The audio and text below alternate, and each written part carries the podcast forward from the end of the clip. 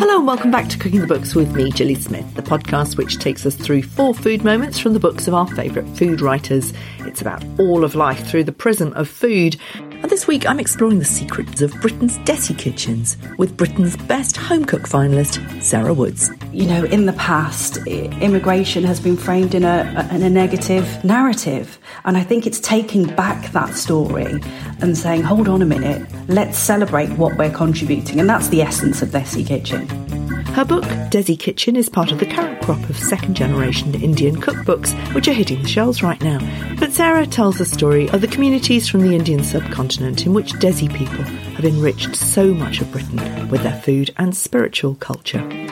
I asked Sarah why she was so keen to introduce this word Desi into the British vernacular.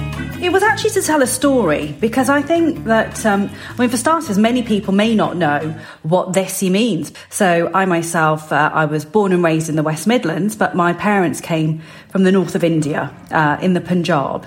So my identity is quite blended in a sense. It borrows from a number of different uh, cultures, uh, and uh, you know that's that, that's what you know is involved in being Desi, and and I guess that that identity is then transferred onto our food tastes. It's very diverse and nuanced because I mean, there is no such thing as Indian food. There is no such thing as, a, as an Indian person in many ways because, you know, it's all about, you know, your identity is so wrapped up in regionality. Um, and, uh, you know, it's, it's hugely nuanced. It's telling that complete story and, and, and the various uh, communities that make up the Indian subcontinent. Yeah. I mean, as I just said to you, apologies for my bleary brain this morning because I'm still recovering from Gerd Loyal's book launch last night and out this week on Cooking the Books as we're talking is Gerd's episode uh, about second generation uh, Indian cooking. It's about this explosion of flavours, the flavour chords, as he calls them, which is unpacking all these different influences and making it your own. But what I get from your book that's quite different, Sarah, is that it is a celebration of all of those different Desi communities all around the country. And I love the essays. I love the recipes, my God. And they do come from all the different um, communities, the Kashmiri, the Nepalese, mm. the Sri Lankan, the Bangladeshi, the Pakistani. You know, there are people from those different countries living in Britain cooking amazing food and you've spoken to a lot of them. Let's just start there Tell us about the different areas. So you grew up in the Black Country in the West Midlands. So first of all, take us to your story. I guess for me, in order to understand a food culture, you need to understand its people. Um, so uh, there's a big Punjabi community uh, in the West Midlands and the Black Country. So that was my starting point. So I told the story, and I think food, you know, it, it's it's about intertwining um, culture, identity, history. Uh, you know, these are all wrapped up together. So it starts with the arrival of my um, grandfather, who came to the UK uh, in the 1960s. Um, after the Second World War, the, the, country needed to be rebuilt, and it relied heavily on um, immigrant labour.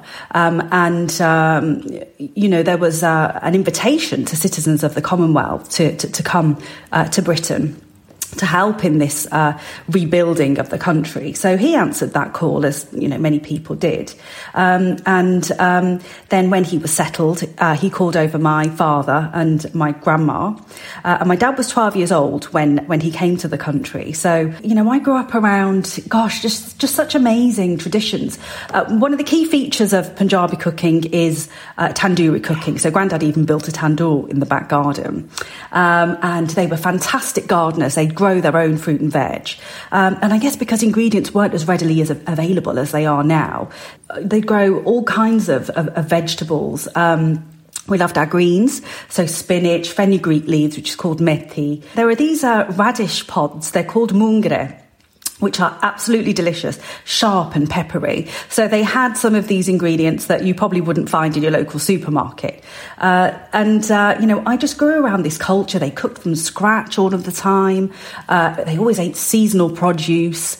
Um, it was, uh, it was, I come from a large family, so uh, dinner times were, were, a busy period. Um, and we always had lots of visitors. Uh, and because my, my grandmother and my mother were exceptional cooks. We couldn't get rid of these people. So it was it was chaotic bliss that I remember growing up around in.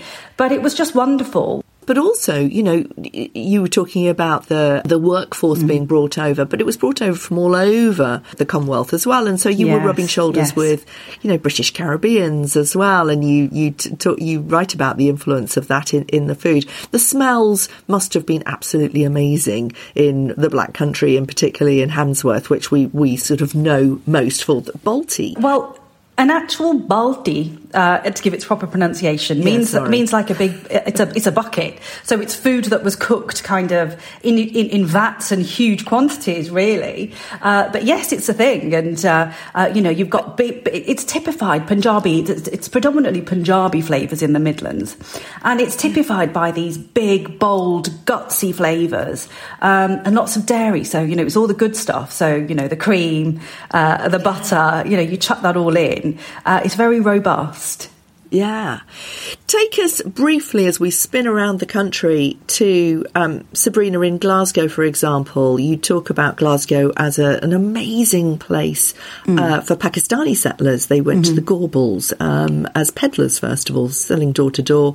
And that kind of entrepreneurial culture is celebrated very very much in Glasgow that you can you can go to the, the museums but also the festivals they're celebrated as well. It's very embedded isn't it? Tell us a little bit about your story about Sabrina who represents Glasgow yeah, I guess I wanted authentic voices to represent each of these uh, communities to really bring them to life.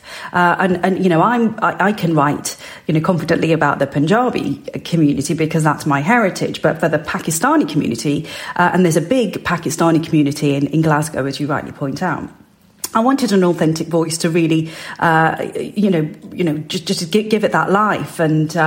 Um, Sabrina's story was was very very lovely. So originally there were many immigrants. It's a big immigrant area, the Gorbals in uh, um, in Glasgow, um, and her grandfather. So a lot of move, a lot of the movement for, for, for people um, was as a result of um, independence, the partition of India. So there was lots of the Punjab was a state that was split.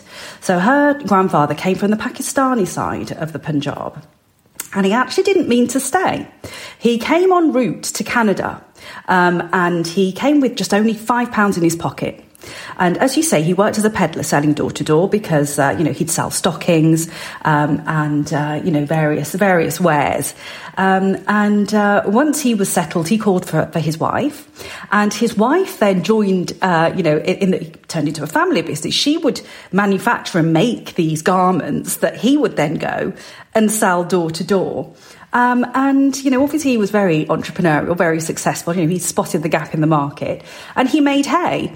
Uh, and ultimately, they went on to set up their own manufacturing business, their clothes manufacturing business. They wanted to employ hundreds of people.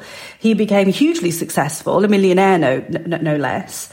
Um, and I guess once he was settled in Glasgow, he just couldn't leave the place because he fell in love with it. Mm. And there's so much exciting fusion and blending of, of, of, of different cultures in, uh, in, in Glasgow and in Scotland generally, because you've just got that, you can blend from that natural, gorgeous natural larder. Mm. Um, so that's one of my favourite recipes. Very, very, um, you know, fab recipes in there. Uh, yeah. and, and also a chicken tikka spaghetti a la chicken tikka masala oh. because chicken tikka masala was the its birthplace was Glasgow by well, all by all accounts yeah. Indeed. And then Gerd actually tells that wonderful story about this sort of circular made in Britain taken back as a sort of a a, a, a pastiche of Indianness to India and then bring it back to Britain as this kind of reinvented Indian thing. Um, so you you said that you didn't know very much about South Indian food when you were starting to research the book, and there were lots of things, lots of new things that you bump into. Uh, you you talk about the Zoroastrian community in in, mm. in London. You, you didn't know very much about it. I mean, a lot of us wouldn't know very much about it, but you bring these to life through the stories of the people in essays, and that's really important, isn't yes. it? It's sort of I mean, I love, I interviewed Claudia Roden recently and she talked about when she was writing the book of Jewish food, she was going into kitchens to find the secret recipes, these secret mm. lives of people who we live next to. And this is what you do. The, the book is very rich in story. Um, I love Anil, uh, for example, um, a data scientist, uh, lives in Bradford. He's a football coach um, mm. gives free lessons uh, to young kids in who want to play football in one of the most deprived local authorities. Um, mm. And you give those statistics. Um, 15% of the district households are in fuel poverty. 22% of children living below the poverty line. Somebody like Anil comes in and offers free training to young kids in football. What a huge difference somebody like that will make to the community. Mm.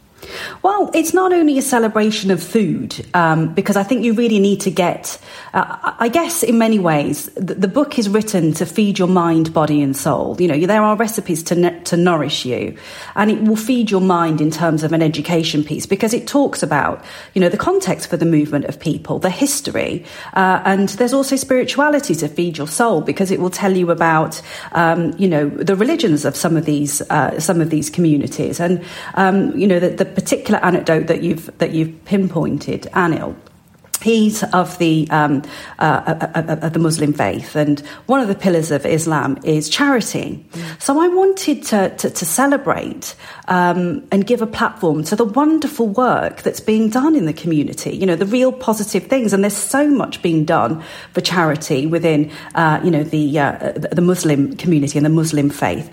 Equally, you mentioned Zoroastrianism and Parsis. I knew nothing, next to nothing about Zoroastrianism. And uh, it's it's very philanthropic. It's based on three values, which are good thoughts, good deeds, uh, and good words. Um, and there's a lovely story uh, um, that's connected with that chapter, and it's Parsi folklore. Now, the Parsis were a persecuted faith that came from Persia, and they sought asylum um, in the Gujarat initially. Um, now, uh, their priests came to uh, King Rana Jadav um, and, you know, sought, sought solace.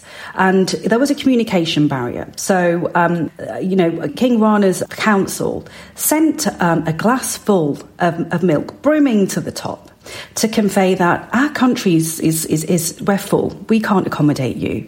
You know, we can't give you the asylum that you seek. So the very clever um, Parsi priests, they added sugar to this milk to sweeten it. Um, to, to, send back the message that we will improve your land, we will add value with our good thoughts, with our good deeds, and you know we will enrich the land that, that we settle in so impressed they were granted asylum uh, and that's precisely what they went on to do and i think in a wider context the book is a celebration of, of how these Desi communities are adding sugar to the milk in the UK. Lovely. Yeah, absolutely. I did a book about Australian food back in 1998, um, looking at all the ways of immigration and how much better the food was. I mean, the food was pretty awful before mm. uh, the 1950s when the, the Italians first came over, and then in the 60s the Greeks came over, mm. and then in the 70s the Vietnamese boat people came mm. over, and now look at Australian food culture. It is just wonderful. The riches are in those stories. I remember also going to um, a supper club with um, Sri Lankan women. Mm. Who had, as very often happens, because mm. they don't have the money to come into town, uh, they stay within their community and they don't learn language. And they're very isolated. And there was this fantastic supper club charity that brought them out, showed, got them to show off their food and explain uh, their food in very broken English to people like me who really couldn't get enough of it. The food was incredible. They were so proud, so amazed to find people just loving their food that it was an entry level to for them to be able to really slowly learn the language. So food is a way of getting these communities out into the wider world and being seen and, and appreciated. I completely agree. I mean, even you know, I, am I'm, I'm talking about the diversity of these different. Um, uh, communities, but the, the unifying factor is that food uh, is our love language, food and feeding and we're all united by this.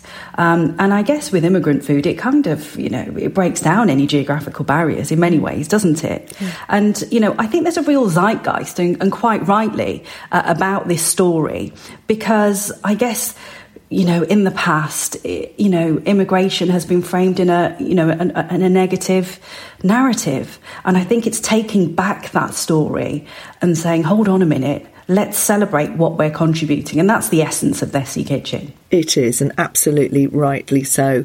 Um, when you were on Britain's Best Home Cook, of which you were the finalist, one of the finalists, um, did, were you able to talk about this with Mary Berry and Angela Hartnett and Chris Bavin? I mean, was that, were you able to have those conversations on telly, which tends to dumb things down?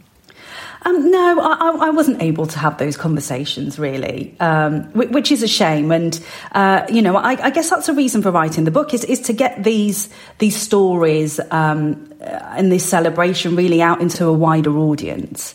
But um, I was making some fusion type recipes, which uh, I'm not quite sure what Mary made of it because I think, I, I, and, and, I guess that's why I wanted to tell both sides of the story to, to please to please everybody and to please people like Mary who does really like the classic cooking and, and you know it's a classic for a reason.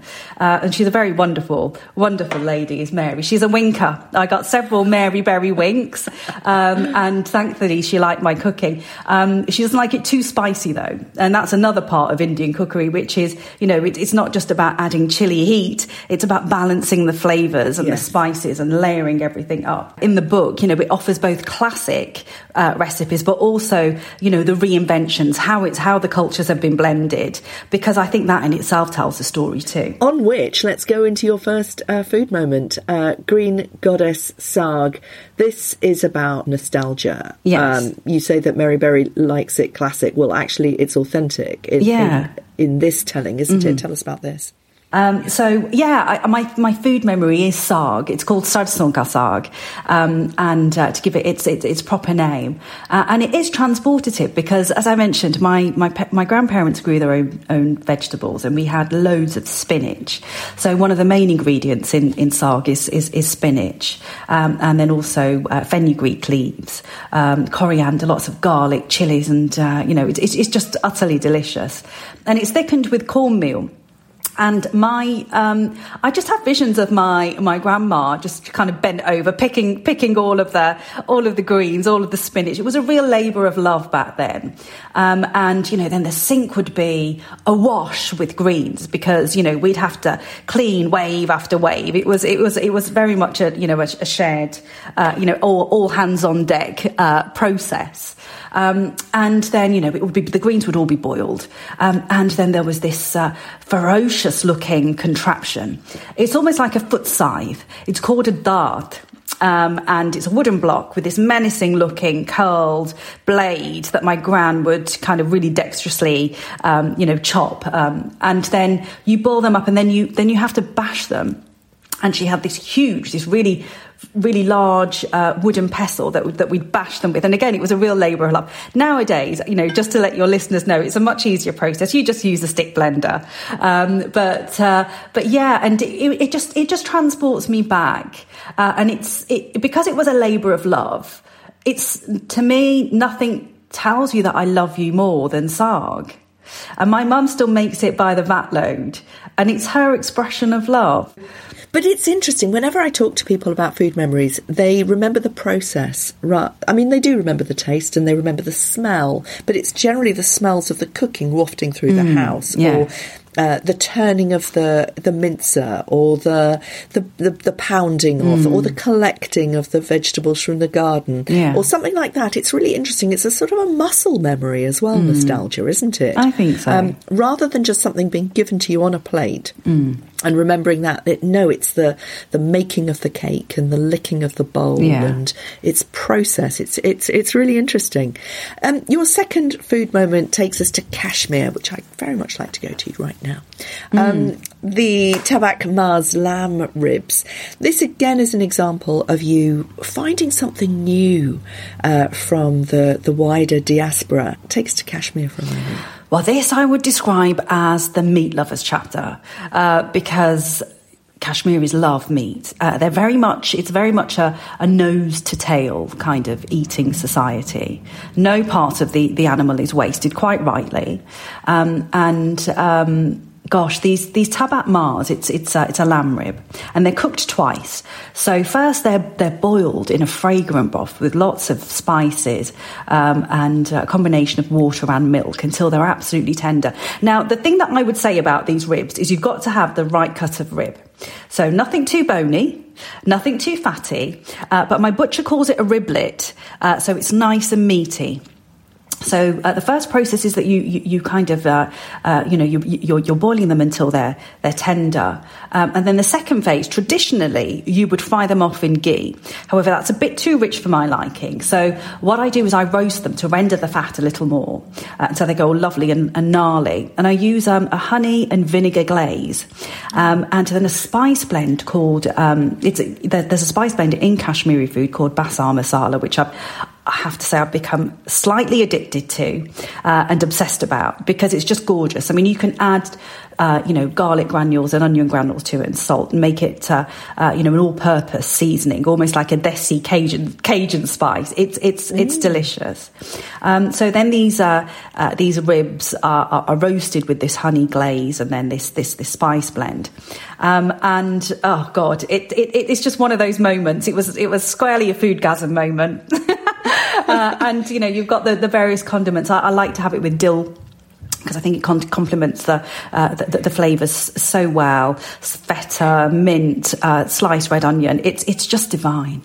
Yeah, because these are sort of you know the thing about Kashmir is is it has very very different flavors, doesn't it? It's not spicy and uh, hot chili. It's much more fragrant. I mean, it's very cold in areas of Kashmir as well, uh, and, and it can get very cold. Yeah, the way you're describing those those flavors, it feels quite Afghan to me. Um, yeah, you know, yeah, absolutely. It, it is very yeah. very different. Um, taking us from there right down to South India, which, as you said before, you didn't really know very much about. The Kottu roti. Tell us about where you got it from and a little bit about the story behind it. This recipe it was it was really lovely, you know, getting under the skin of of, of the culture again. Uh, you know, speaking to Manga, who was the voice of this chapter, uh, and it was actually heartbreaking and understanding, I guess, you know, why there's such a big um, Sri Lankan community in in, in London, and, and obviously it was escaping a war torn country, and uh, you know sorry to veer off, but it's it's it's I guess you know it's understanding the risks mm. that that generation took mm. in order to, to you know save their families and you know having um you know a human element to to, to this you know community. Um, I guess we take different risks, and you know I talk about this in the anecdote is that the risk that that, that Manga took she was very dutiful as a daughter because you know in uh, you know in these Desi communities it's it's a doctor, lawyer, um, or, or, or accountant that, that are acceptable careers to follow and she took the risk uh, of, uh, of, setting up her own clothes business. So there's a lovely story wrapped up in that. Um, and the reason that I, I, loved the whole of the all of the recipes in the Sri Lankan chapter, but the, I particularly like kottu roti because it's a dish for leftovers. So it's something that you can easily whip up during the week. So yes, you've got your spices, uh, you've got your coconut oil, but then you've got your spices like uh, fresh fresh curry leaves, uh, black mustard seeds, you know, the, the, the, coconut, and you can use fresh coconut in this too. But I love the fact that it's bringing in leftover, a leftover curry. And you can use whichever curry you like, you know, whether it's chicken, seafood, you know, whatever it may be, as long as it's got lots of sauce. And it's literally just frying everything on in a wok with lots of vegetables, lots of chopped up parathas or chapatis. Um, and it, it just, the flavours just dance on your tongue. And I, I love it because it's accessible in the sense that you can whip it up midweek and just have something that's transportative and amazing that uh, you know transports you off to Sri Lanka. But you will have done the hard work over the weekend because I think I guess there's different occasions for the for, for, for, you know different styles of cooking. Sometimes you want something quick and easy, and and I think every good cook needs um, you know. Um, a dish, great dish for a recipe for leftovers because, uh, you know, it's, it's, it's an essential part of managing your fridge, managing your ingredients, and home economics, really, isn't yeah, it? Yeah, absolutely. Um, and what does Manga think about her world coming into your book as part of a greater story of the Desi community in Britain? She absolutely loves it, and you know it's it's been you know it's always a bit a bit um, a bit scary and a bit nervous. He's like, okay, I've written this story, I've I've shared her story. Is she going to like it? And uh, you know, to my relief, all of the contributors have loved their story because I guess it's because of because of what Desi Kitchen is saying. Yeah.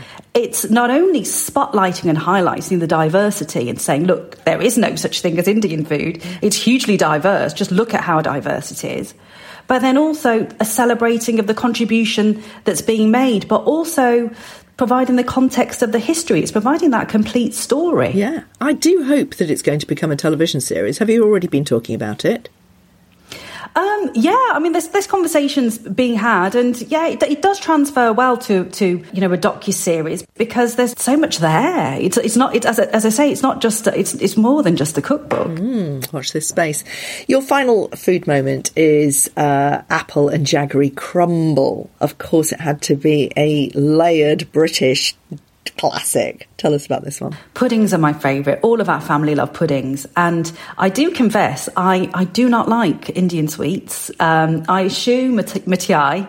Uh, you know, give me the crumble, give me the trifle, give me the cake, give me the custard, anything with custard. So, uh, you know, it's something we've always, um, as a family, really loved. Uh, but um, this is particularly special because, again, it, it, it, connects to my grandma. So, unfortunately, later in life, she got ill. She got poorly, and um, she uh, she had cancer. And you know, as part of the treatment, you lose your taste buds, and you know, it's it's almost devastating, you know, when you're a, you know, you're, you're an exceptional cook, you know, food is your life, um, and, you know, to lose your taste buds. And she'd started getting her taste buds back, you know, uh, after after one particular, uh, you know, uh, cycle of treatment. And I went over and I made her a, a, a crumble, um, and um, she'd just starting tasting the flavors again, and she the, just the look and the delight on her face, um, and uh, you know she said to me, "Oh, oh, you've made a desi. You've made a desi crumble. It's not just any old crumble. It's I'd put clove and cinnamon and, and all kinds of stuff in it. I didn't put clove and cinnamon in the actual book because I wanted to celebrate jaggery, which is an unrefined sugar cane, as you'll as, as, as, um, as you'll know. Just because of the, you know, I love the fudgy, toffee like flavors of it, and I just wanted to celebrate that in its entirety. But um, it, it's just the it's just the, the, the look and the the happiness that it that it gave her kind of you know it, it, it reflected back onto me uh, you know that uh, you know it gave her so much joy. And then seeing the joy on her face gave me joy in return. And you know that's that's why it stuck with me and that's why it's an important mm. um, an, an, important recipe. I mean we grew our own apple you know apples. We had all kinds of fruit trees at home. So crumbles were often on for pudding. But this particular one has a special an apple uh, crumble has a has a special place in my heart for that very reason. Just just it, i just see her face the joy on her face. What would she say about the book I think she'd be hugely proud. Uh, my, my parents are, are, are very proud. Um, and it's a shame that she couldn't see it because she's been such uh, you know, a big part of it really. And I dedicated the book to her. You know, that they were the original Desis. You know, they were the ones that came, the first generation that came to the UK, um, and you know, they took that risk. Um, and I just have so much admiration for that generation. I guess when you're growing up, you don't always appreciate it. You know, as a child, you know, you're just like, oh, grandma wants me to wash up, or grandma wants me to do something in the garden, or, you know, gosh, why am I having to do this when I'd rather be playing with my siblings? But, you know, I, the bravery involved in uprooting your family, starting a new life in a country where you're not necessarily fluent in the language, it's completely alien to your way of life, uh, and thriving the way they did, that whole generation, I just have the most amount of respect for them. Because, as I say, that the, the risks they took were the risks of survival. They couldn't afford to fail, and they didn't. Um, and, you know, it's thanks to them that, that, that, I have the blessings that I have now. And I guess I'm taking a different risk. It, you know, my risks are to follow my dreams and to follow my passion uh, and not necessarily be a doctor or a lawyer. Thanks for listening. Do follow me on Instagram. I'm at Food Gilly Smith, and you can also find a little surprise every week on Substack as I ask my guests for a little extra bite. Just search for Gilly Smith on Substack, and I'll see you next week.